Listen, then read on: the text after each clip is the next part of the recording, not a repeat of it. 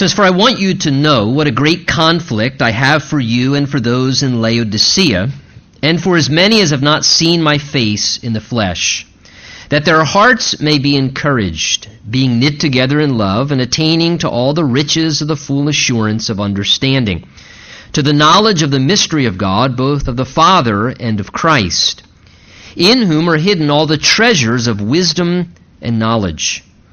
Now this I say, lest anyone should deceive you with persuasive words.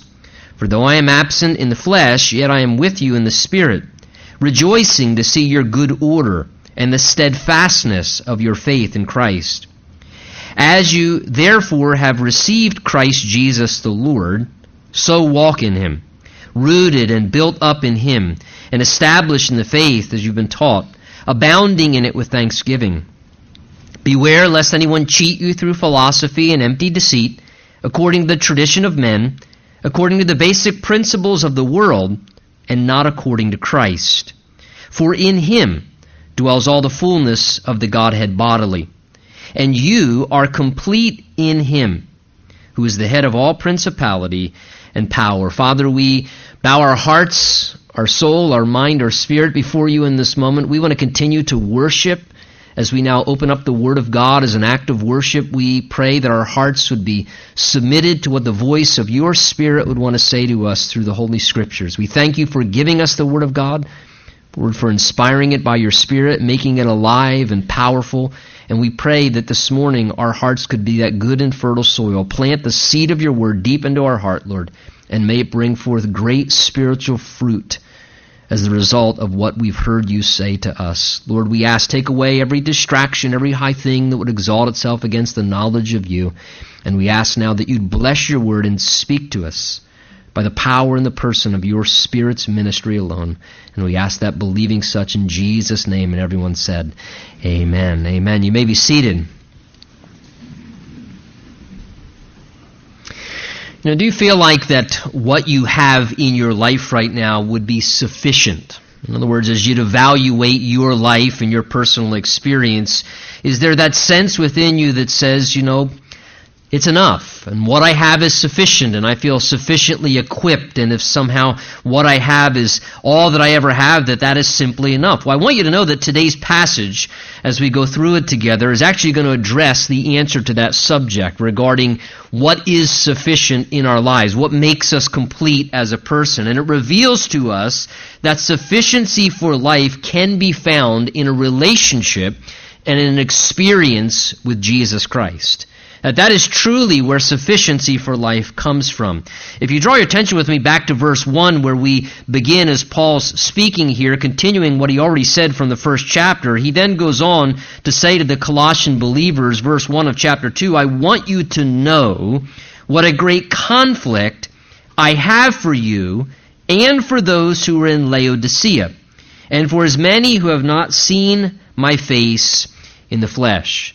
So Paul here is an expression of his love, wanted these believers to be aware that he was wrestling within for them as well as for those who were Christians in the city of Laodicea. And again, these were believers who Paul had not been able to, as we can see, minister to directly. He had not been able to be there with them personally, present with them, but yet he had a concern for them. We talked about when we began the book of Colossians together, this letter to the church of Colossae, that this particular church, it seems very clearly historically, and from what Paul writes even in it, was not a church that Paul himself had directly planted or established by his direct ministry there. Rather, it seems that the church of Colossae, as well as the church of Laodicea, which is referenced in verse 1, were actually perhaps offshoots of Paul's ministry in Ephesus. And as Paul was ministering in Ephesus, the Bible tells us in the book of Acts that the word of the Lord went all throughout the area of Asia Minor. And it's very likely that what happened is Paul preached the gospel and established the church in Ephesus. And then it says he taught the people there for a few years the word of God, that men no doubt went into other surrounding regions preaching the gospel. Other churches were established and planted as sort of a ripple effect of that initial ministry there in Ephesus. Uh, and thus Paul's never met these believers in Colossae personally. He's never taught them directly. He's never been in, it seems, the area of Laodicea at this point where there was another church. But that didn't minimize Paul's love and his great concern for these believers. He still had a burden for them. He was very interested in their spiritual welfare, and he didn't want them to be misled by false teaching. But as we can see, he's been talking about, he wants them to mature in Christ. And he has a concern for them, a, a deep burden within that he's struggling through uh, because he wants them to know all that's available for them in Christ. And he references here in verse 1 the struggle that he was wrestling with. He says, I want you to know or be aware how great a conflict I have for you. That word conflict that Paul uses there in the original language is where we get our English word agony. And it speaks of struggling through something, wrestling through something, agonizing over it. And I think it's a reference to how Paul's love for these believers calls him to wrestle or to agonize within regarding concern for them. He agonized over them and their spiritual welfare because he wanted to see them assisted spiritually. Currently, remember, as Paul writes this, he's in prison. So he's, he's rather limited to what he is able to do. He's in prison, incarcerated at the time for preaching the gospel. So he's separated circumstantially. He cannot be present with them, though he would love to be present with them to help them spiritually, to assist them, and to minister to them. He's unable to do that, and that made Paul feel conflicted within, carrying this burden of concern because he's limited by his access. I think, as he says here, I want you to know what great conflict as I'm wrestling and agonizing. Probably what Paul was wrestling and agonizing through was intercessory prayer for them. Because how much more can you do when you're separated geographically?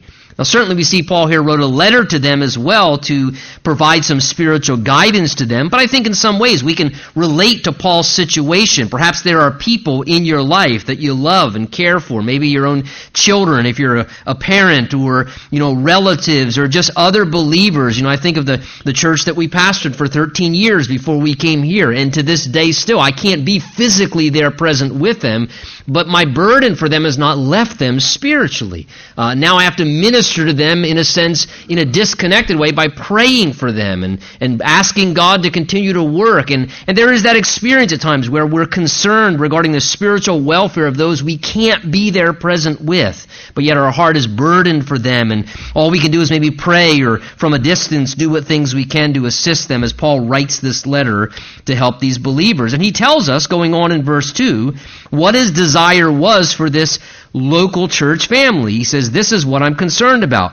Uh, he says, That their hearts may be encouraged, verse 2, being knit together in love, and attaining to all the riches of the full assurance of understanding, to the knowledge of the mystery of God, both of the Father and of Christ. And regarding Jesus, he then says, verse 3, In whom are hidden all the treasures of wisdom and knowledge. So here we find a few important things that matter to Paul in regards to seeing this local congregation in Colossae as well as the one in Laodicea nearby, where this letter was probably shared and read as well, that would help them to develop spiritually. The first thing Paul mentions in verse 2, if you draw your attention to it, is Paul desired, he says, that their hearts would be encouraged. Now, whenever the Bible uses the term heart, it's not referring typically to the physical organ in the flesh that keeps our blood pumping around. It's a reference biblically to the inward life, to the control center, to the seat of, of human reason, the, the inner man, we might say, where all of our desire and our thoughts and our reasoning and our feelings and everything about us uh, sort of originates from. Proverbs 4 tells us to keep our hearts with all diligence, for from it flow the issues of life. It's like, it's like the wellspring of everything about who we are. Our heart, the inward person. It's the place of our conscience and our will where our choices originate. It's the part of us that directs us and drives us. And so therefore the condition of our heart is critical because the condition of our heart influences and controls our attitude, our words, and our actions. And the Bible speaks in the book of Hebrews of how we, even as Christians, it says, can become weary and discouraged in our souls and in our hearts. That we can be subject to inner discouragement in the inward man. Things that we face and endure, maybe, or things that we don't see happening that we like to see happening. Sometimes these things translate into discouragement in our hearts. And if that weren't enough, I mean, let's just be honest, the world is hard. And just living in the world day in and day out, it really beats people up and it wears people down and it, it has a way to just sort of defeat the human spirit. And so inward discouragement and spiritual discouragement it can really paralyze a person. It can almost even begin to misguide a person. We saw that on wednesday nights in our study in 1 samuel how david because of discouragement for 16 months just sort of took a detour on god's plan for his life. And so much of it originated just from being so discouraged in his own heart and letting discouragement sort of just get the best of him. Well, Paul desired that these believers' hearts, he says here, would be encouraged, that through the ministry of God's Word and God's Spirit, directing people to Jesus, reminding people of who Jesus is, reminding people of what Jesus has done for them, reminding people that what Jesus can do for them and how he can help them, his heart was that this would restore courage to the downtrodden. That it would lift the head of those believers who were sort of looking down and it would renew the strength of the people of God. He wanted their inward life to be built up and that believers wouldn't lose heart and they wouldn't lose heart in doing good or be weary in that. And, and, let me just say, boy, I appreciate that that mattered to Paul, that the hearts of these believers would be encouraged, because I think a healthy church and any spirit led ministry should be something that encourages the hearts of people. That people should leave built up. People should leave encouraged. They shouldn't leave deflated and, uh, you know, just utterly discouraged or condemned or more guilt ridden. I mean, some people, their concept of, man, that, that was a really great uh, church service. Boy, I feel horrible. I mean, I mean, listen, I understand the conviction of the Spirit. And the conviction of God's Spirit should cause us to have a measure of, yes, what I'm doing is wrong, but it also should bring with it together an encouragement of, I want to start doing what's right this week. And, and, and we should leave encouraged by the presence of the Lord. The Bible says times of refreshing come from the presence of the Lord. And this is what Paul wanted to see happen here that people would be encouraged within as they're reminded what Jesus can do for them, as they're renewed with courage to live for the Lord again, because the world's a battleground, man. And the world is discouraging. Have you noticed? Everything that's good morally.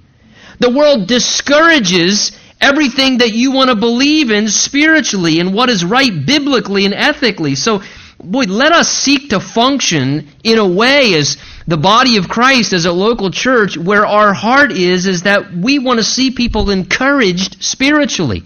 Encouraged to want to serve the Lord. Encouraged to want to live for the Lord and stand for the Lord. That people would be infused by the Holy Spirit's ministry among us with fresh encouragement to love Jesus with renewed desire to want to live for the Lord and to realize that in the end, we win. We don't lose. That we actually, in the end, end up victorious with the Lord. So Paul said, I pray that the hearts of people would be encouraged. And secondly, he also wanted to see as well, verse 2, that the believers would be knit together, he says, in love. And that's a beautiful word picture there. You know, the, the, the, idea there of knitting is the, you know, the intertwining of various threads that are all joined together to make one thing. And this is the picture there that God is giving to us of a close and a tight bond of unity among believers, among the family of God. That we would be knit together, directed by God's love being, listen, the common thread that knits us all together. That the common thread that knits us all together and knits our lives together is our experience with Christ and the love of God, because the Bible tells us the Spirit of God has already, when we came to Jesus, joined our lives together. Uh, again, remember that, that statement? You know, you, you can pick your friends, but you're stuck with your family? Well, well, that's true spiritually. Just God knits us together and joins us together when we come to Christ and we choose to follow Him. We, the Bible says we are baptized or, or immersed into the body of Christ. Now we all have the same Father and we all have the same Lord. It's Jesus.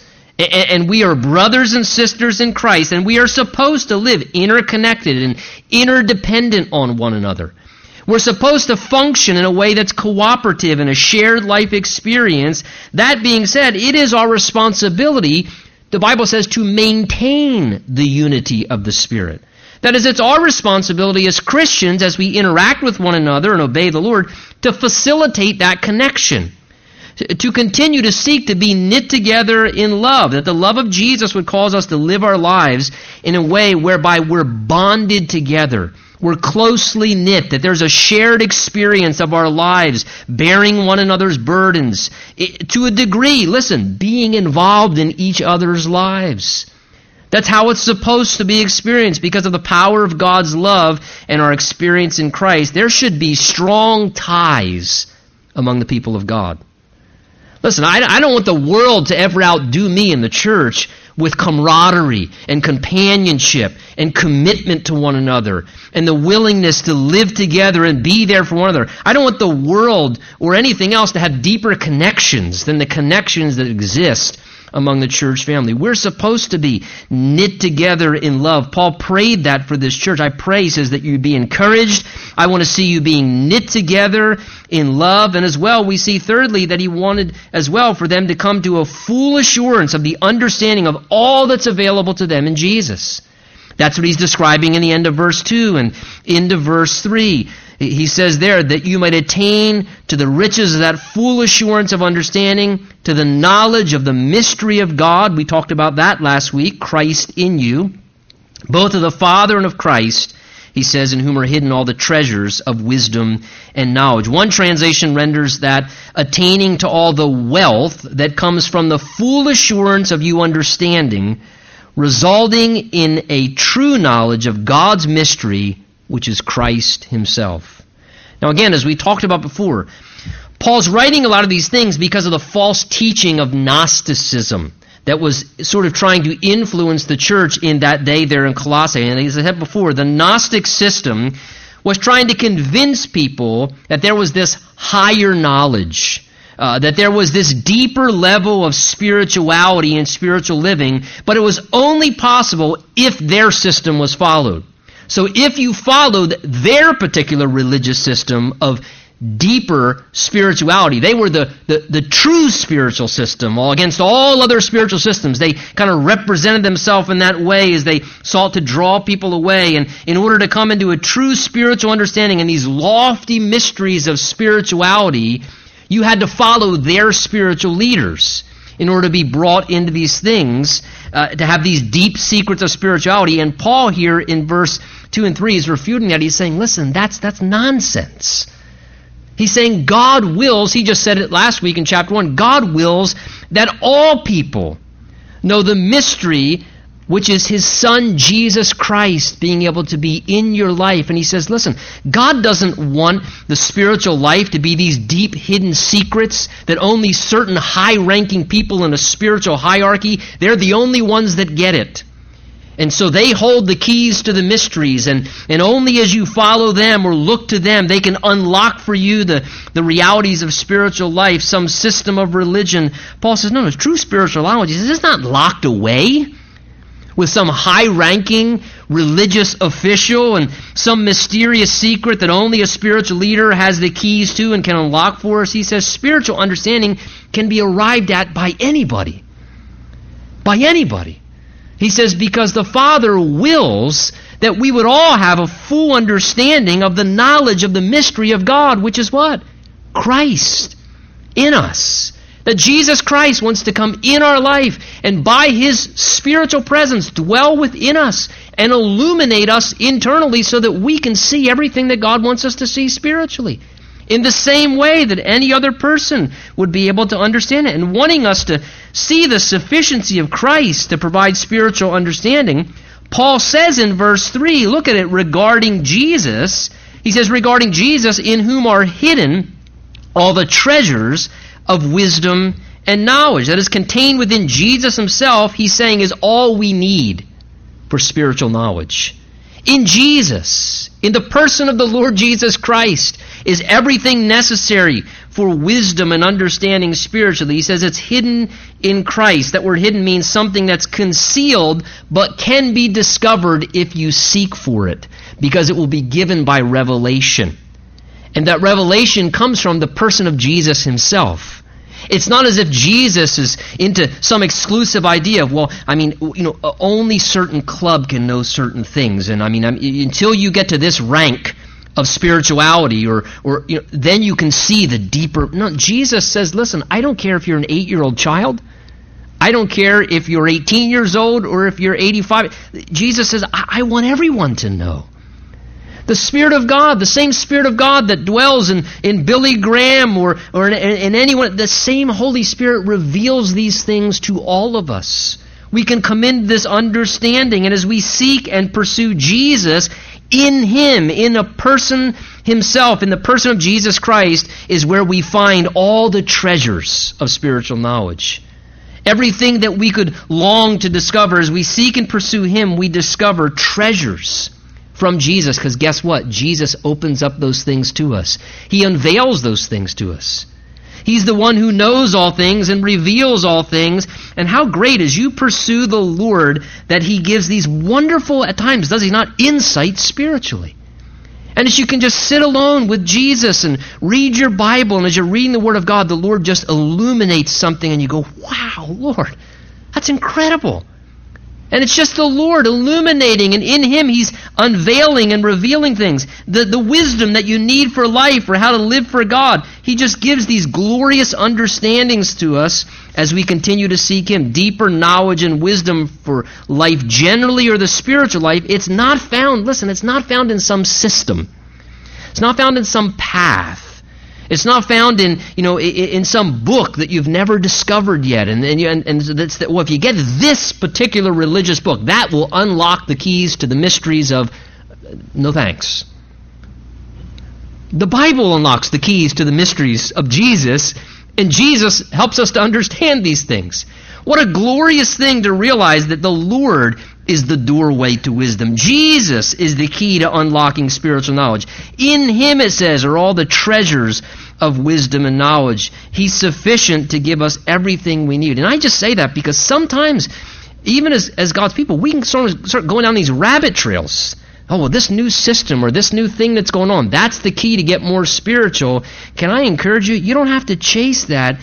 Seek Christ. You seek Jesus you seek the Lord, and He will reveal to you what you need when you need it, and it's wonderful that you know it's coming directly from Him. That's a good, credible source, by the way. Jesus knows a lot about Jesus, and He knows a lot about God as well, because He is God. Verse 4, Paul goes on to say, Now this I say, lest anyone should deceive you with persuasive words. So again, he's sounding a warning spiritually. He says, Beware of those who seek to impress with their presentation but yet they may ultimately misguide you with wrong information. He says, Beware of those who deceive. Look what he says, using persuasive words. Some of your translations say fine sounding arguments. And again, this is what the Gnostics were doing in that day. They were very scholarly in their representation. They gave the impression of being deeply spiritual in the ways they spoke, persuasive and convincing, using scholarly speech speaking in a way that sounded like, you know, very, you know, highly intelligent, more intelligent to convince people of their credibility, but they were misleading people away from Christ. They were very persuasive. They were deeply scholarly. They had incredible, you know, uh, you know, ideas that were seemed very lofty, but they were leading people away from Christ and deceiving people spiritually. And, and listen, ladies and gentlemen, just like sometimes a, a crooked salesman may be very talented. And some crooked salesman, I know we don't have any of those in here, but a crooked salesman sometimes is also very talented in their presentation. And they have to be very talented in their presentation to sway you to follow their product or take their service or their path or whatever scam they got going. And so they're very persuasive in their words, convincing in their arguments. And let me just say, such is at times as well the mark of spiritual cults. such is also the mark at times of false teaching. Very persuasive, very dynamic in the presentation, so that it can lure in to misguide people, such as the attempt. You know, Satan is, is crafty. So he presents things in a way that people would be lured in. And, and, and persuasive words can be an indicator that we're being persuaded towards what's wrong. Sometimes when someone's very persuasive and really trying to impress and convince, I start to wonder, why are you trying so hard to persuade me? Why are you trying so hard to convince me? Can't you just say the truth? Let me decide what I want to do with it afterwards. Just say the truth. And this is very critical, and I'm going to tell you why. Because sadly today, I believe, my personal conviction, in the modern church, many naive believers are becoming more concerned with presentation than they are spiritual content. And many naive believers are, are, are so caught up in the presentation because it's such an entertainment driven world that they deem if somebody is energetic and charismatic and dynamic and, and a persuasive communicator, that that just deems they are spiritual. And I'm not saying those things are wrong if God's gifted someone. But dynamic, energetic, persuasive, charismatic does not deem somebody as spiritual. Uh, we have to be very, very careful. So many times I said that's where the emphasis is put on the presentation, and nobody's checking, well, what about the content? Great presentation, but what's the spiritual content? That's the thing we should be primarily concerned about. Rule number one just because somebody is persuasive doesn't mean they're right. If you raise children, you know that. Right? Wait for it. Wait for it. They're very persuasive. Two years old, they're very persuasive. They are great debaters, right? I mean, they're, they're very persuasive, doesn't mean they're right. And so the same thing spiritually, we have to be careful. Paul says, Beware of these things, lest you be deceived. He goes on, verse 5 For though I'm absent in the flesh, yet I'm with you in the spirit, rejoicing to see your good order and the steadfastness of your faith in Christ. So Paul wanted them to know that though he wasn't with them in body, he says, My heart is there with you. I'm with you in spirit. And then he says in this verse here that he was blessed to hear of some of the things they were doing quite well. He mentions two things in verse 5 that he was proud to see them maintaining as a mark of a, of a healthy church. He says, first of all, in verse 5, one thing he was pleased to see is that they were a church, notice, who functioned in an orderly way. They were a church that functioned in an orderly way. He says, I rejoice to see your good order. That term Paul uses there, good order, is a military term. It spoke of the orderly array of a platoon of soldiers who functioned under their commanding officer, and each one knew their role and fulfilled their responsibility uh, in a way that was connecting to the whole and what they did together. They were operating in an orderly manner. Each part did its share, working in unison, and they just functioned like a platoon of soldiers, like a well oiled machine. Uh, just functioning orderly under the commanding officer. Each person was doing their thing, and there was an atmosphere of organization and orderliness in the way they conducted themselves. That, that's how Paul described how this church functioned. There was an atmosphere of orderliness each person knew what they were to do, and there was just this beautiful order in the way they functioned. And again, the Bible tells us that our God is a God of order, which means that, that God is not a God of, of chaos or spastic, disorderly things. And so the operations of a local church, the church of the living God, should be that a local church functions in its ministry, in its worship life, in its activities, in a way that reflects the nature of the God that it worships a God of order. Which means then that God has established, we read in the Bible, an order for how the church is to operate. God's established an order for leadership and how it's to function. God's established an order for how ministry should happen and, and how we should conduct ourselves in our relationships. You look at the life of Jesus, study his ministry. When Jesus did even miracles in ministry, feeding the 5,000, the multitudes, he did it in an an orderly way. There was an order to the way the Lord went about doing what he did, and it was completely spiritual, but yet there was an order to it as well. It wasn't chaotic, there was an order to it.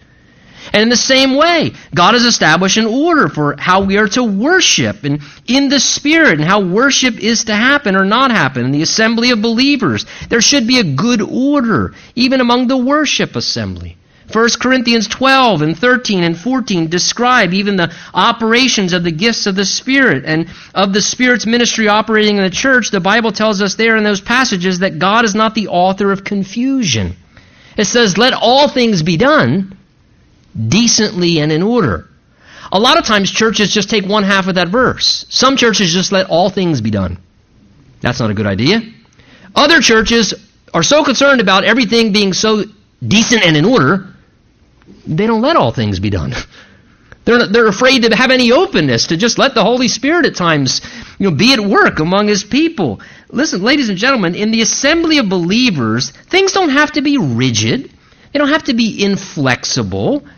But there should be an orderliness among how the Holy Spirit's working among us. There can be flexibility in what happens as we listen to the Lord. There can be a, you know, a variety of, of activities and what happens in the midst of a worship service from this meeting to the next meeting and being open maybe to what the Lord wants to do in that meeting. We certainly try and continue to be open to that in our Wednesday evening time of worship at the end of the Bible study. But yet that can be done while still maintaining order doesn't have to get chaotic and, and weird and, and out of control. It can be done in an orderly way where it's still beautiful and harmonious because God is a God of order. And His Spirit is not going to do something disorderly and, and awkward and, and weird. Again, the, the Holy Spirit in the Bible is represented as a dove, not a duck. Quack, quack, you know. And sometimes that kind of gets confused for God's people. A dove, peaceful, beautiful, harmonious. And Paul says, I'm, I'm rejoicing to see the good order among you, as well as he said, I'm also proud to see how devoted you are in your commitment to Christ. He mentions in verse 5 the steadfastness of your faith in Christ. That is, they felt, held a firm, stable commitment to the person of Jesus Christ. They were holding the line. Though there was a lot of things that were trying to pull them away from Christ, Paul says, I'm really proud to see you are steadfastly committed to Christ in Christ alone.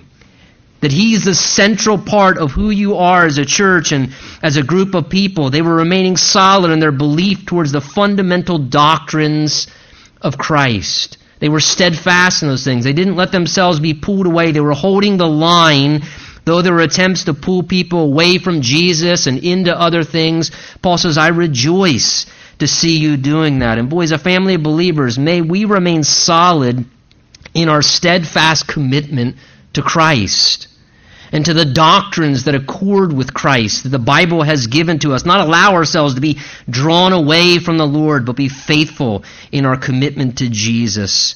Well, Paul goes on to encourage spiritual continuance and growth. Verse 6, he says, As you therefore have received, he says, Christ Jesus the Lord, so walk in him, rooted and built up in him and established in the faith as you've been taught, abounding in it with thanksgiving. So he gives an exhortation here to continue onward in our relationship with the Lord Jesus Christ. You see what he says in the text there in verse 6 with me? He says, regarding Jesus, as you have received him, that is, in the same way that you received him, now continue to walk in him. Now, when the Bible speaks of receiving Christ Jesus the Lord, uh, it's a reference to salvation, no doubt, how we initially receive Jesus as the Savior for our sins so that we can be forgiven, and we receive Jesus as the Lord of our life, that we let Him take over rulership as He was not at one time, perhaps leading us and ruling us in our life. That is how a relationship with the Lord begins. The Bible says we must receive Jesus. To as many as receives him, the Bible says he gives the right, the power to become children of God. So that's how the spiritual life begins. We receive Jesus. His forgiveness for our sins. We receive His Holy Spirit into our life to become a child of God. We receive Him as the Lord over our life. But how did we do that? Was it complicated? No. It was by simple trust, right? It was with childlike faith. So Paul says, listen, in the same way, it was simplistic. In the simplicity that you first received Jesus as Lord, he says, now in that same simplicity, just walk in Him. Just keep walking in that simplicity. To continue in a relationship by keeping it simple, not complicating things. Isn't it true? If you've been walking with the Lord for any time, there's always a danger of complicating what spiritual life is supposed to be. We start out so simplistic. We get saved and we just love the Lord and we're walking with Him and we got the basics. And before we know it, we, we slowly develop these little spiritual rules and kind of regulations that we develop and our own little personal set of lists of what we should do and shouldn't do and what's spiritual and maybe even in good intention. But before we know it, we've, we've got this crazy complicated Christian life. And it's almost becoming burdensome, and we'll begin to lose this love and personal intimacy with Jesus. And instead of living by faith, we're finding ourselves trying to follow all these rules and, and things that we've created for what it means to be a Christian or to be a good Christian in some way. And, and, the Lord is saying to us here in verse 6 keep it simple. Keep it simple. In the same way that you receive Jesus in simplicity, He's saying, now walk in Him in simplicity. Don't complicate the spiritual life, He's saying. Just love Jesus. Live for Him in grateful submission. But notice, after we receive Him, that's not the end. The Bible does say once you receive Him, we are to walk in Him. A lot of times people think, well, yeah, I received Jesus. Who hasn't had that conversation with somebody before? Well, yeah, I received Jesus. I prayed that prayer at a church service, or I, I prayed. That. I went forward at a, you know, one of those crusades. I mean, I, yeah, I mean, I received Jesus, right? But that was the starting gun. That, that'd be like me saying to my wife, I mean, I married you. I did. I said all those things at the altar. Everybody watched. I mean, yeah, I'm living by myself and doing what I want, and I mean, but but, but I I got married. Well, you get married to live married. Well, you receive Jesus to live with Jesus, to walk with Jesus, to keep going forward with Jesus, and the word walk implies progress, continuance. it implies taking steps in a direction. And this is the metaphor that God gives to us of what a relationship with the Lord looks like, that we walk with Jesus. And he describes, I think, in verse 7, some of what that progress and continuing forward should look like. In an attempt to become established in our faith in the Lord, he says, first of all, verse 7, we should be seeking to be rooted in him. Rooted in Jesus. Uh, there's a metaphor there. It's an agricultural term. When a tree or plant is rooted, it sends down roots, right? Uh, and it sends down roots to draw nourishment to what would help it be healthy and fruitful spiritually. That's what the roots do. They draw from the source. And roots also give establishment of stability and strength to something's existence so it's not blown away or knocked over. And this is the metaphor here the idea of becoming rooted in Christ, putting down deep roots into your relationship with Jesus, so that you can draw from Jesus as you continue to walk them. Draw from Jesus everything you need for your spiritual life. That you draw from Jesus what you need to remain healthy spiritually. And that you're drawing from a root system you've sunk into your relationship with the Lord. And that you establish as well stability and strength in your commitment to Jesus. You're rooted in the Lord. You're, you're really deeply rooted in the Lord and that you're walking forward, becoming more rooted. So why? So you're not easily swayed and uprooted as a Christian where just the tiniest little wind blows you off course and then you're back, you know, living in the world and, and kind of walking, that you're rooted in the Lord. You're a stable person and, and you're, you're seeking to be stable for the Lord. And he says as well, verse 7, that you would seek to be built up. And that's an architectural term. The idea of once you're on a foundation, you keep building. And Jesus is the foundation.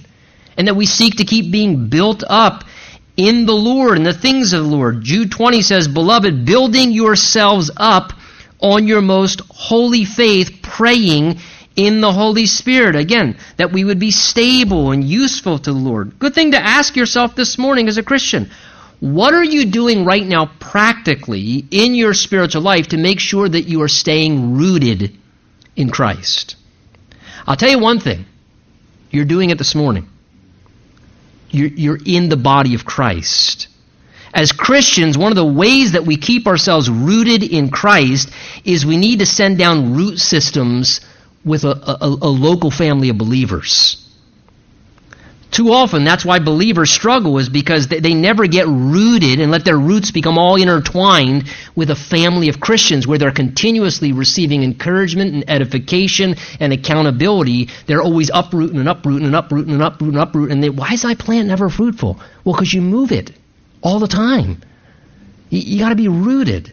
We need to be rooted in, in things like seeking the Lord daily and drawing from His Word and letting Him speak to us what we need to nourish our soul. And, and again, what things are you doing to make sure you're being built up spiritually?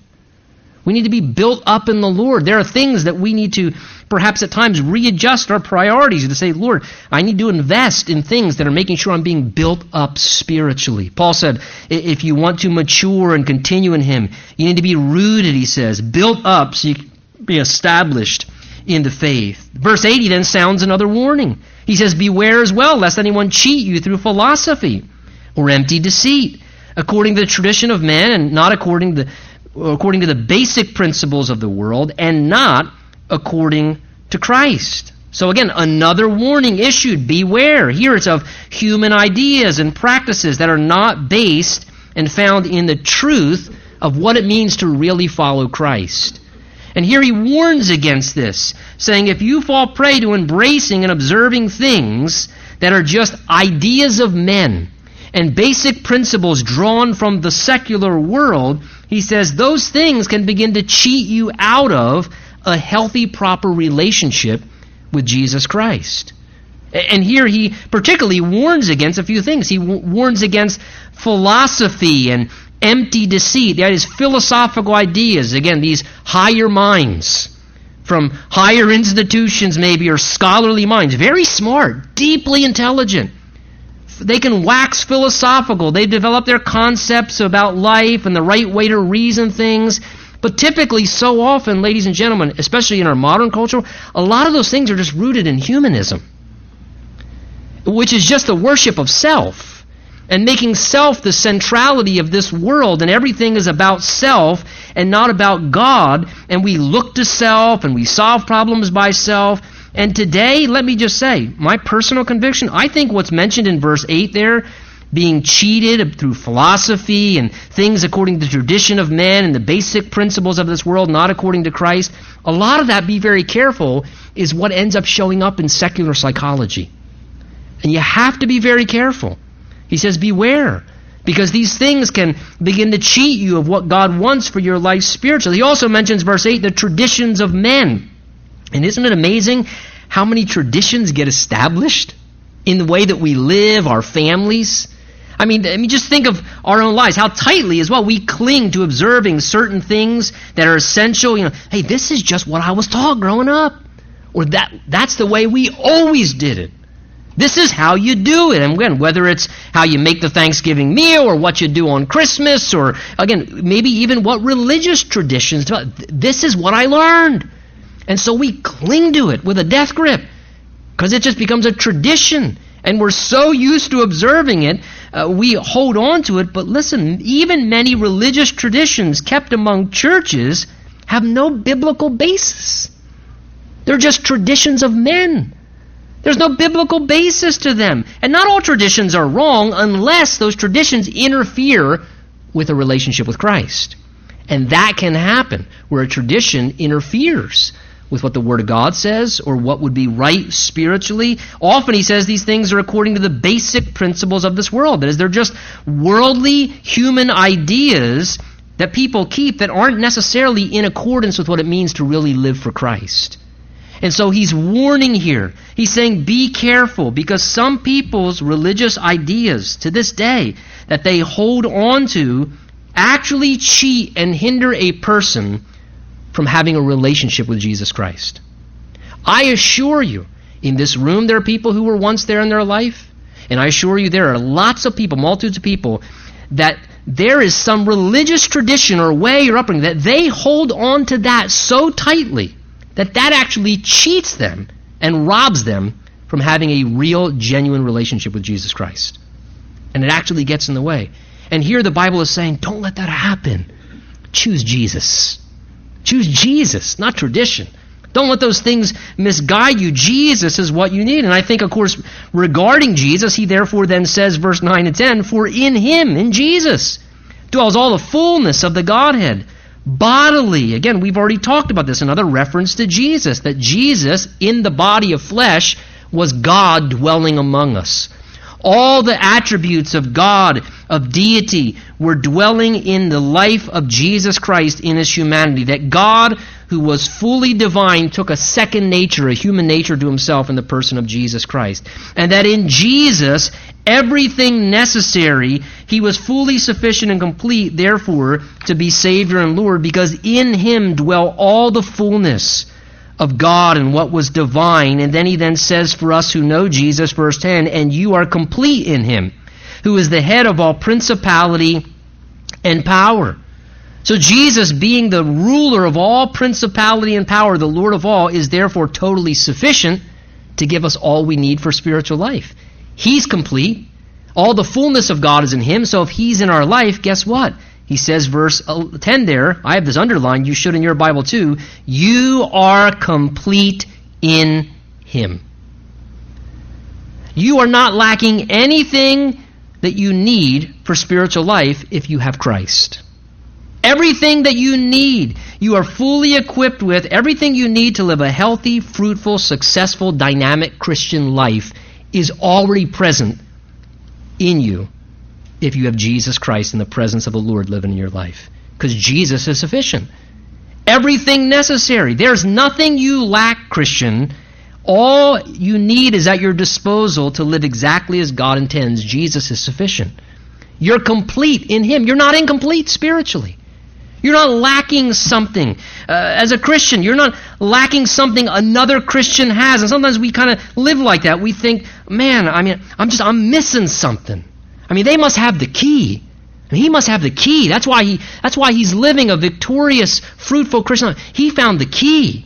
Or, you know, she found the key. Or, I mean, what book did you read, right? I mean, that's how Christian, I mean, this is horrible to say. That's how a lot of Christian books sell. I know that's horrible for people who are Christian authors, so make sure you edit that off of that so nobody comes and attacks me or sues me. But really, it's kind of that idea of like, well, I mean, you get this one. This is the key. The five power principles to victory over sin. Or listen, here's the five power principles. This and Jesus Christ, the Spirit of the Lord living inside of you.